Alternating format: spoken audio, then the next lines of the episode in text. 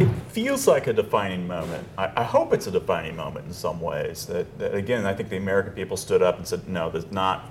We can't go along with this." Stay tuned. That's just part of what's ahead in our bonus content. More conversation coming up after this week's edition of In Focus.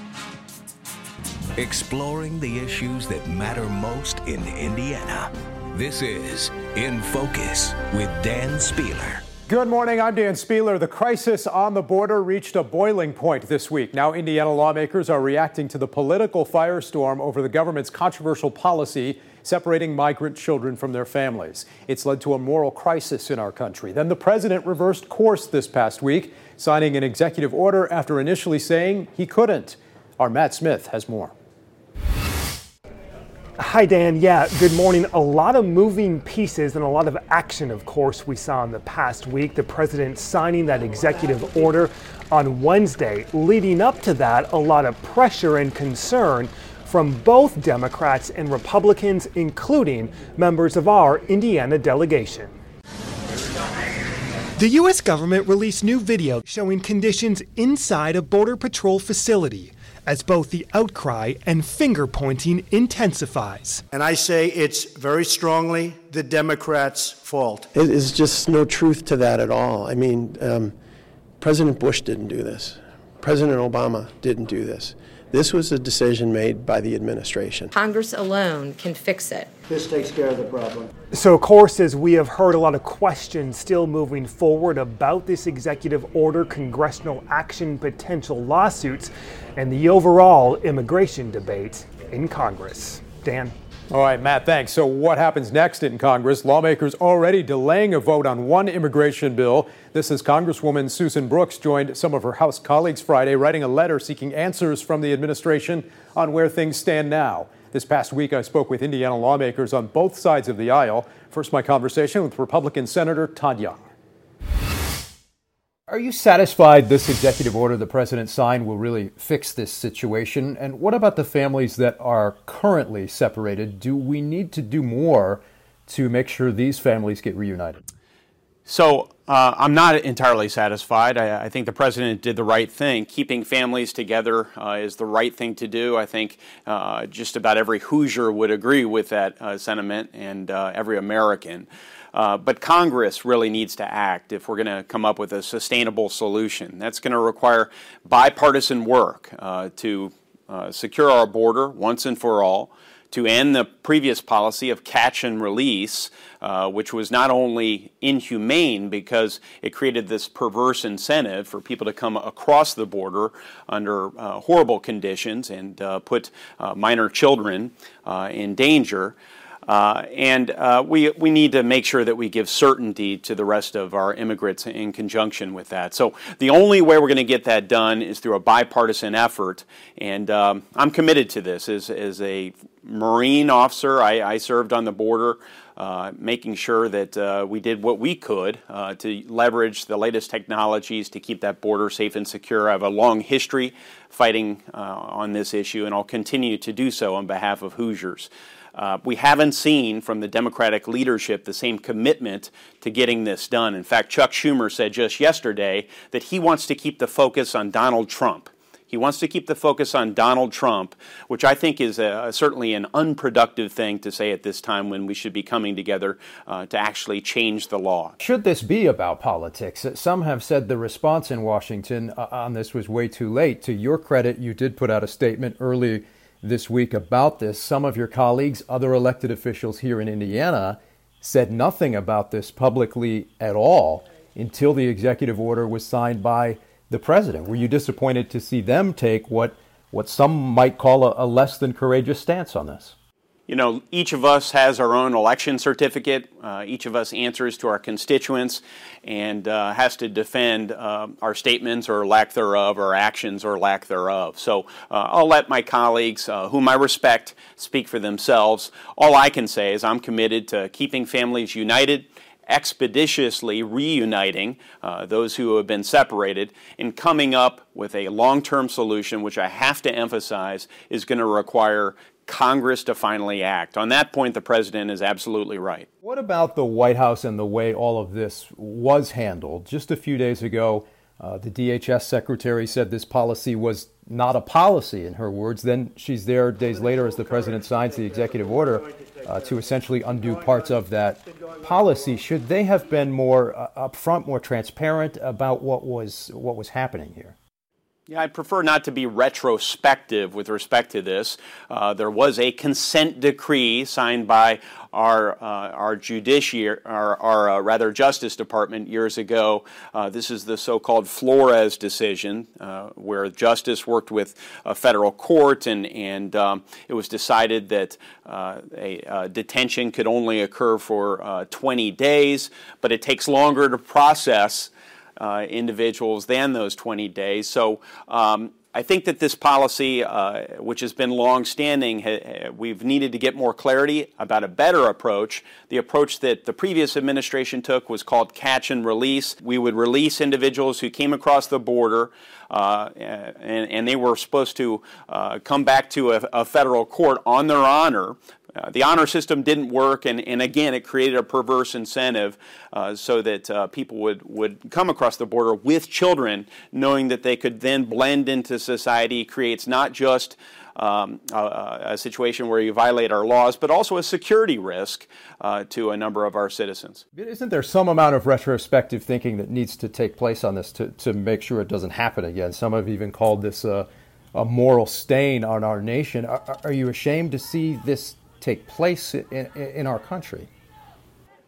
I am ashamed that uh, uh, Congress uh, has not been able to come together and, and, get this done. So, as an institution, we have a lot to answer for going back a number of years. This didn't start uh, in recent months. This has uh, been a long-standing issue. It's a national security issue. The situation was exacerbated by President Obama uh, when he announced his DACA policy uh, of, of essentially not prosecuting individuals who came across the border, further incentivizing more people to come across the border. It's time for Congress to put an end to this, enact border security, deal with the other aspects of immigration reform. I'm committed to it. But don't both sides need to put the politics aside here? You're talking about not retrospectively looking back at the actions of the Trump administration in the past couple of weeks but you're speaking quite a bit about what has happened in previous administrations. No, I'm trying to. I'm, what I'm trying to do is illustrate the long history this has had. I think much has been said in recent days uh, about the president's uh, decisions. I think he ended up in a good spot. I wanted to remind people that the, this uh, policy issue uh, extends back a, a, number of years, and it's in the end, it's been Congress that has failed to provide clarity on the law that has failed to uh, secure our border and um, handle all the other aspects of immigration reform that, frankly, uh, rank and file Hoosiers tell me they want us to handle. Okay, we've got to leave it there. Senator Todd Young, thank you so much for taking a, a few minutes to talk about uh, what's been a, a pretty difficult week in Washington, no doubt. We thank you so much. Thank you, Dan. Okay, let's turn now to Congressman Andre Carson. Congressman, what a week it was. Where should this conversation go next on immigration, and, and what do you think finally led to this reversal from the president? Well, uh, Congress missed a major opportunity a few months ago to uh, act on immigration reform bill. I think we have to revisit that conversation in an honest way. I think the president's backtracking says a lot about the power of people. I think it shows that when people protest, when they make phone calls, when they hold their elected representatives accountable, things can really get done. And, and, and what we saw from the groundswell of Republicans, Democrats, Independents, Libertarians, uh, people who aren't even politically active, show so much disappointment uh, in the administration. I think he had to respond. But can things get done in, in Congress? We just spoke with Senator Young, and, and, while he says keeping families together is the right thing to do, he says Congress needs to act in a bipartisan way. And, and he kind of pointed the finger at Democrats and said, We haven't seen Democratic leadership, in his words, has a commitment to get this done and that they want to keep the focus on President Trump. What's your response to that and to the president blaming Democrats on this issue? Do Democrats deserve some of the blame? Well, the Republicans hold majorities uh, in both the House and the Senate, and they have the White House. And I think, in a very real sense, uh, it's their responsibility to get this done. Democrats uh, are in the minority. We will push them, but they have the numbers to really get this thing through. And so my hope is that while politicians are positioning themselves for the 2018 elections, it's easy to throw blame at one side or the other. But when you have the House, the Senate, and the White House, the responsibility essentially rests on your shoulders. What did you make of the way the White House handled this issue? Well, I think I think the provocations, I think the constant uh, uh, uh, minimizing of certain communities is unacceptable. I think trivializing the plight of those families who are separated. I mean, even the signing of his executive order um, is late.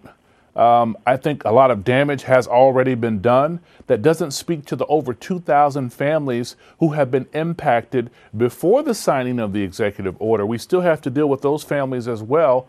Uh, we have a long ways to go, but I think that the administration has to be more responsible at balancing the rhetoric of protecting our borders while not separating families, especially damaging those folks even more so who have been damaged while they're seeking asylum. All right, a lot going on this week. Congressman Andre Carson, thanks for talking with us today. We appreciate it. Always an honor. Thank you, sir. All right, up next, Governor Holcomb reacts to the president's executive order and meets with Vice President Pence in D.C. But his public comments on tariffs raising some eyebrows. We'll explain coming up next.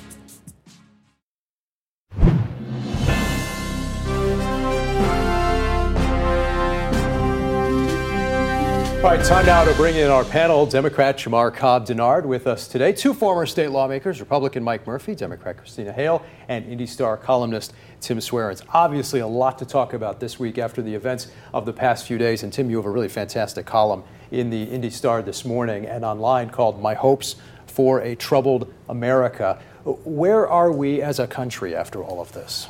Boy, it's hard to it's hard to know because we've had a very contentious time. We're in a very uh, contentious period of our history.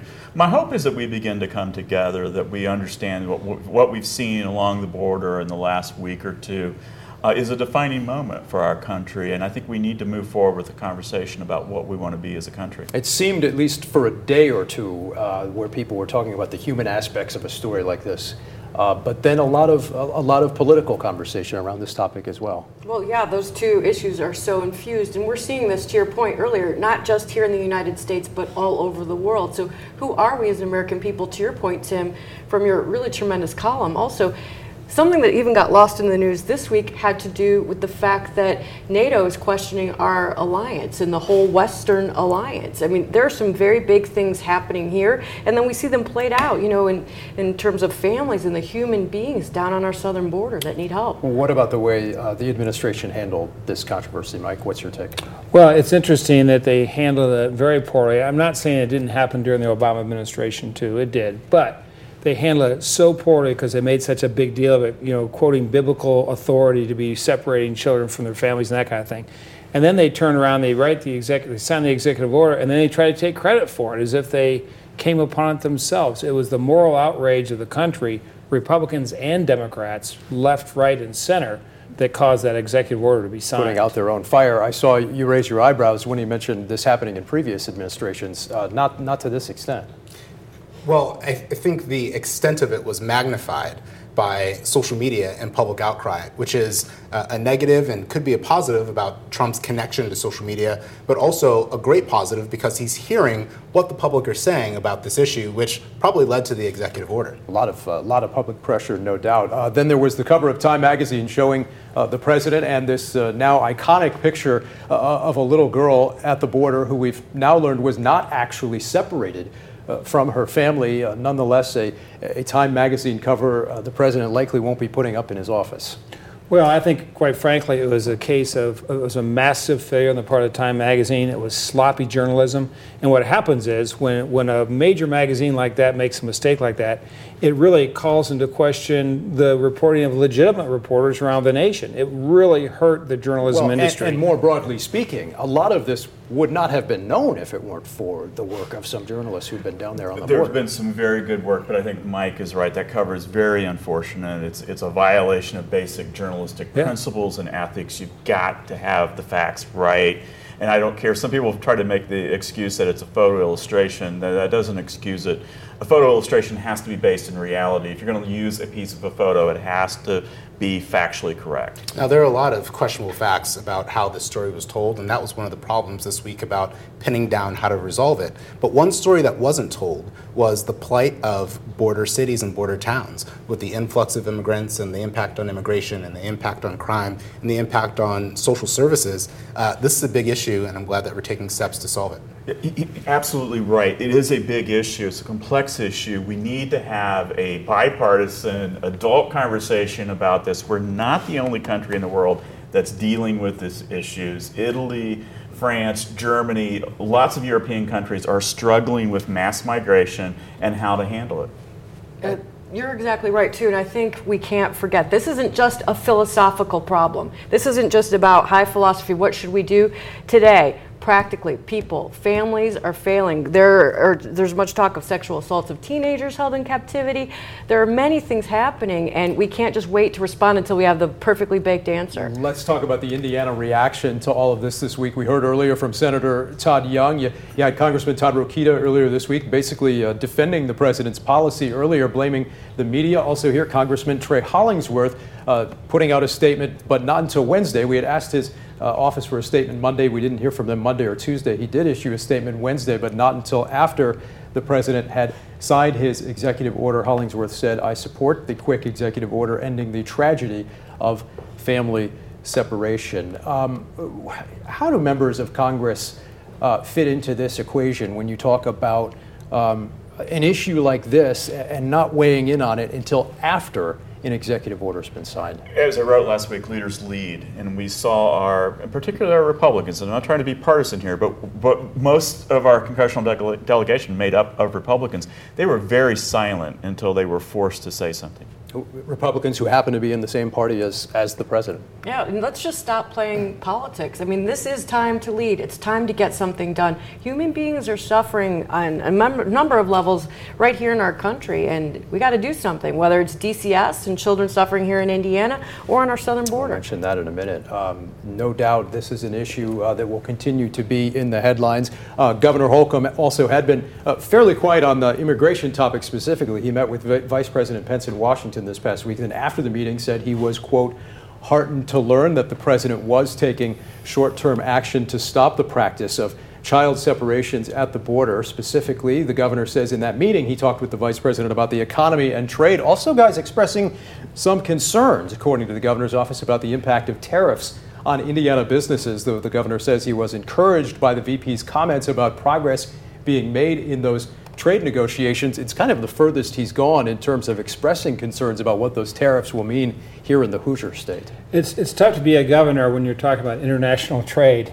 When, when you're so dependent, quite frankly, sure. on exports. I mean, he Canada, met with the Canadian Prime Minister. Canada is Indiana's largest yeah. trading partner, has been by far for decades. And so here's here's Holcomb sitting there having to watch uh, Trump and Pence and others really negotiate on his behalf and not really being able to impact the results at in all. an awkward situation with his former boss when he was lieutenant governor, right? And now talking to him as vice president. It is an awkward situation, but I'm glad he's there having the conversation for Hoosiers and Hoosier producers, uh, whether it's soybeans or pork. Uh, America's facing a almost trillion dollar trade deficit, and to go into negotiations saying that we're going to put a 20% tariff on uh, imports of, of, vehicles, right? Uh, that's not a great position to be in, and it can really hurt Hoosier families. All right. Also, this past week, the governor talked about the findings of a new review of the state's Department of Child Services, which Christina referenced a minute ago. The study found Indiana has more than double the national average of cases. The governor is moving $25 million to DCS.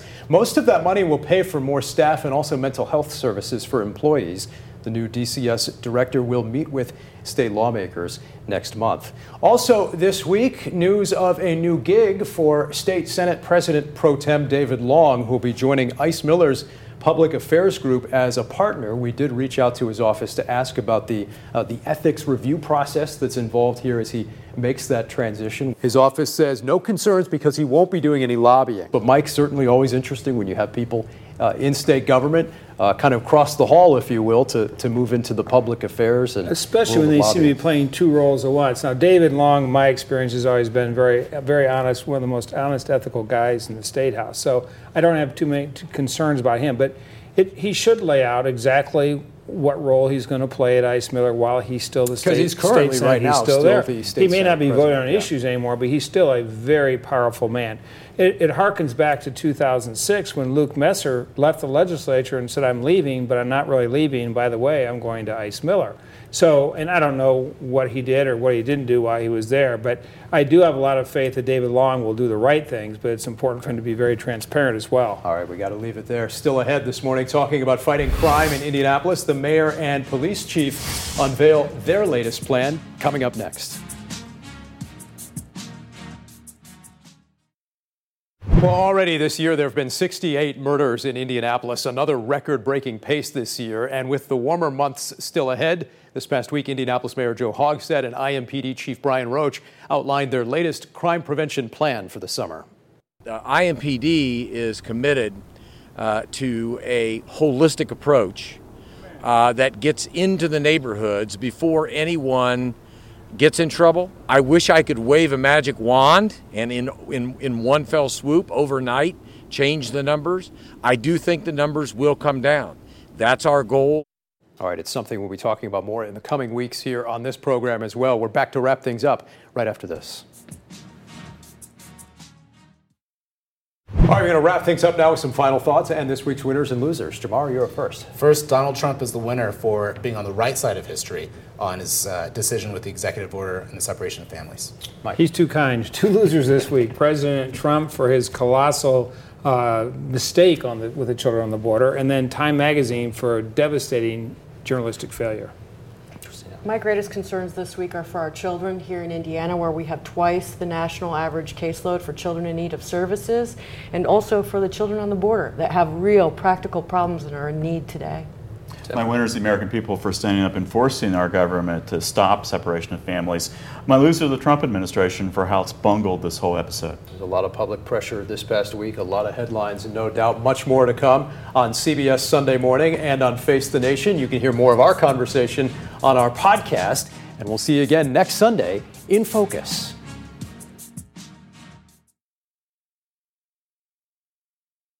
As we talk here on our podcast, there's just not enough time even to talk about everything that happened this past week, right? And the way all of this went down. Um, what is your biggest takeaway about what we just experienced the past few days and what that means about um, this country, this administration, and where we are right now in 2018? It, it feels like a defining moment. I, I hope it's a defining moment in some ways. That, that again, I think the American people stood up and said, "No, there's not. We can't go along with this." And um, we live in a democracy, thank, thankfully, and the government had to say, "We've got to listen and we've got to take a step back." And and so the system worked in many respects. I, I think the the zero tolerance policies in general are really bad ideas. Uh, they rarely work, and I think when you're dealing with families, a zero tolerance policy makes no sense. This seemed like a humanizing moment, maybe, in our country, where not everybody, there's a lot of people uh, on both sides still that are still pounding the flesh politically, but it seemed like a moment where people maybe looked at this particular issue through a different lens, uh, just looked at our general political uh, friction in this country through a different lens. Uh, Who knows? Maybe that will go away uh, before long. People do tend to do. I mean, I think it is a humanizing moment, but I think that there were some other points we didn't get to talk about where you have to question. For example, the first lady's choice of attire when she was going down to the border to visit. She wore that jacket that said something like, "I don't care, do you?" And There were a lot of questions about Yeah, there are a lot of that. questions. I think I don't it know was what it generally seen as a slam on the media, as how that was interpreted. It but was it's hard to tell- certainly hard to it's hard to- interpret. hard to I mean, interpret. it wasn't clear, but it was some kind of statement, and it was certainly a politiz- politicization. It wasn't of- accidental. Yeah. And let me So- say, accidental, uh, a humanizing moment because there were a lot of dehumanizing moments. But you got to Uh, remember, that- you got to remember if you look at history, good things happen after tragedies, right? Right. And tragedies are highlighted because of human human elements, right? Look at the civil rights movement. It wasn't until we saw the dogs biting people in Alabama and the marches and things like that that President Kennedy finally said, "We've got to do something," right? And and so you move forward 50 or 60 years, and you have the little kids being pulled away from their mothers on the border, the accurate versions, and America rightfully stands up, but sometimes America needs to be kind of kicked in the shins to react. And I think that's Is what that what we saw this week? Humanizing or dehumanizing don't forget about the long con, the Keyser Söze of this matter, right? So I think about this in two ways. Number one, um, we started uh, earlier in the administration with the uh, DACA and the Dreamers conversation and immigration bills, and then we get here. But as soon as uh, uh President Trump signs this executive order, you've got some conflict between administrative law and separation of powers. Uh, and you also have President Trump saying, uh, Congress, don't do anything about this until after the November election.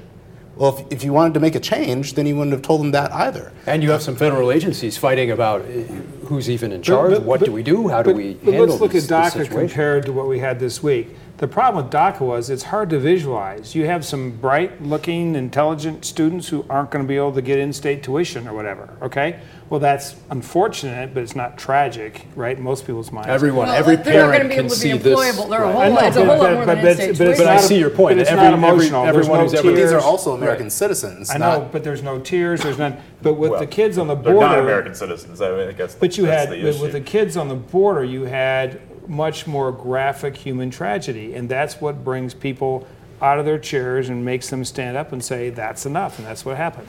Well, and I think that is also driving the point that journalistic integrity is more important now than ever before. So we can't afford the gaffes like what we saw on the cover of Time magazine because we, we really need people to be able to access the truth and to ask why and to do their research and not well, just and getting the right answers was not easy. The administration it, it changed their story several it's, times. It's, it's more difficult now than ever. I think one of the when when this story first began to percolate about three weeks ago. Uh, I shied away from addressing it because the initial social media reports were they were using photos that were four or five years old. That's right. Uh, they were photos taken by the Arizona Republic in 2013 and 2014 when families were being detained and, and people were putting out on social media as if they were new and slamming the Trump administration. The Re- Arizona Republic immediately corrected that, wrote stories saying our photos are being misused. But when I saw that, I, I stepped back and said, wait a second, you know, they're, they're, the, the reality is there were partisan games played on both sides mm-hmm. here. People were using these kids for their own political purposes and for other purposes rather than focusing on what's true and what's the humane thing to and do. And sometimes it takes sometimes it takes issue time for issues to percolate too. Sure. To Tim, get to the truth. I'll have to say that the media has to stay sharp.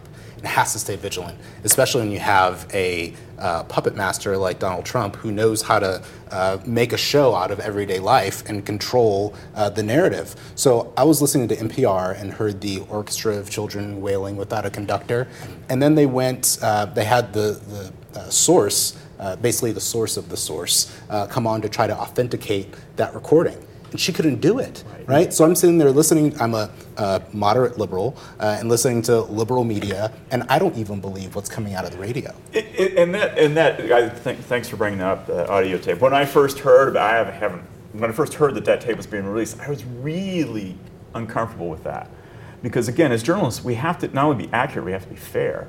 Uh, I, I'm, I'm a parent. My kids are now grown, but I can remember dropping my kid off at preschool or with a babysitter. And what did they do? They cried and they screamed until we walked out the door. I mean, that's what kids do when they're that's in a strange environment. And so it, it yeah. does, but at the same time, is it, is it fair to say, well, there are children crying because they're they're separated from their parents. Well, that's what kids do all, every day in preschools that's why across people America. thought this was so awful. But to, back because to the point, they yeah. weren't just separated for the day. I dropped my kids off at preschool they know I'm going to go pick them and up. Some well, of but that's a, but they're crying because they don't know. That's the some that's the families issue. will never be reunited. I don't know. I, but I can tell you back to Jamar's point too about communication, journalistic in- integrity. I think you're absolutely right, and I just like to add the medium of communication has also changed. So the speed and also the access that just regular citizens have to Twitter streams yeah. and to think issues going viral and to take the rhetorical value of an image like we saw on Time Magazine's cover and tweet and retweet and repeat. It's we have to be um, also self-policing as non-journalists that we're not Absolutely. contributing. Consumers of journalism. Yes, We that we're not big part of contributing that. toward Yeah. the problem. Something that doesn't have efficacy. A- Absolutely right, but we also have to be, whether you're on the left or the right, doesn't matter. You have to be willing to accept facts that don't fit your worldview, Sure. and that's one of the That's issues we right. have Everyone's right in now. their own echo chamber. Yeah, I mean, I, exactly I, I responded to a reader this this past week uh, who was raising some points, and I, I, I just happened to know they were factually incorrect. I sent a link to a story from factcheck.org that detailed right what the facts are. And the person immediately How's responded, "It's like, yeah, I don't believe factcheck.org. But they That's don't some liberal website, right?" Yeah. And it's like, wait a second, you know, facts are facts. Whether whether you want to accept them or not, you, you, you can't just create things to fit the, what you want the world to be. But the larger point is that without a free press, we don't have democracy. But that also brings a tremendous responsibility on the free press, which most of them comply with, but not all. And you know, when we have newsrooms that are being gutted of personnel, and you have people covering online, even just a county commissioners meeting, you have a guy with a blog and an opinion. That's not the same as a trained journalist who ascribes to these principles. Right, words matter uh, Yeah. now more than ever too. Precision of words. What, wor- what what does this mean specifically? I mean, you had a fight about whether these cage-like structures were really cages, whether the policy was really a policy. Right. Tough to parse through some of I those. I did not have sexual relations with that woman. What you know, I think that- of Bill what Clinton. word- yeah, 20 and years ago, yes, yeah. and that's and that's yes, and I think What that is the was in some ways the beginning Yeah. of that era of, of politicians parsing words very precisely. Uh, and, and I think sometimes we have to step back. I mean, do we really want to have a discussion about whether a cage is a cage when we're talking about We're where talking about children kids, are being right. kept, Right. right? What do you that- think about alternate facts? What do I think Yeah, about them? yeah. Facts I are mean, facts. yeah. I'm the one who asks you guys what you think of the show. Who's asking the questions here? But we always enjoy asking the questions, hearing your answers, and hearing your feedback. It's like Those David of you who Letterman and. President Obama. That's right. That's right. When he turned the tables on, Right. on Netflix, you got it, guys. Thank you so much. Thanks for And having us. Thanks to all of you for listening. We'll see you next week.